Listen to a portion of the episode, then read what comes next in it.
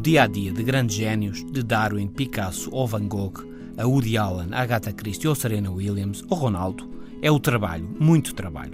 A ciência confirma. Por todo o lado, o trabalho dedicado e constante faz parte do sucesso. Não há atalhos.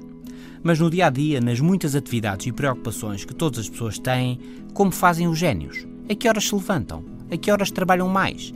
Quantas horas dormem? Bem, com base na investigação de Mason Curry no livro Daily Rituals, Rituais Diários, a maioria dos génios tinha e tem uma rotina que passa mais por trabalhar de manhã do que à noite. Há génios noturnos, mas a maioria começa de manhã, fazendo logo uma primeira sequência de 3 a 6 horas.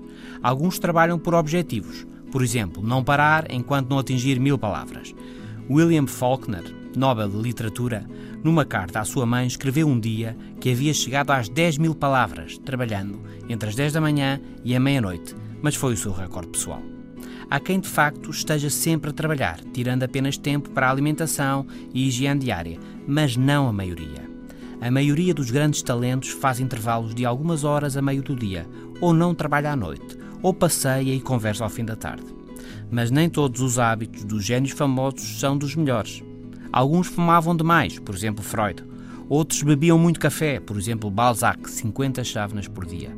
Mas, naquilo que a maioria de nós diz respeito, o que deve ficar é isto: trabalhar muito e bem, começar o trabalho de manhã, fixar objetivos pessoais e fazer intervalos, passear e mãos à obra. Até amanhã.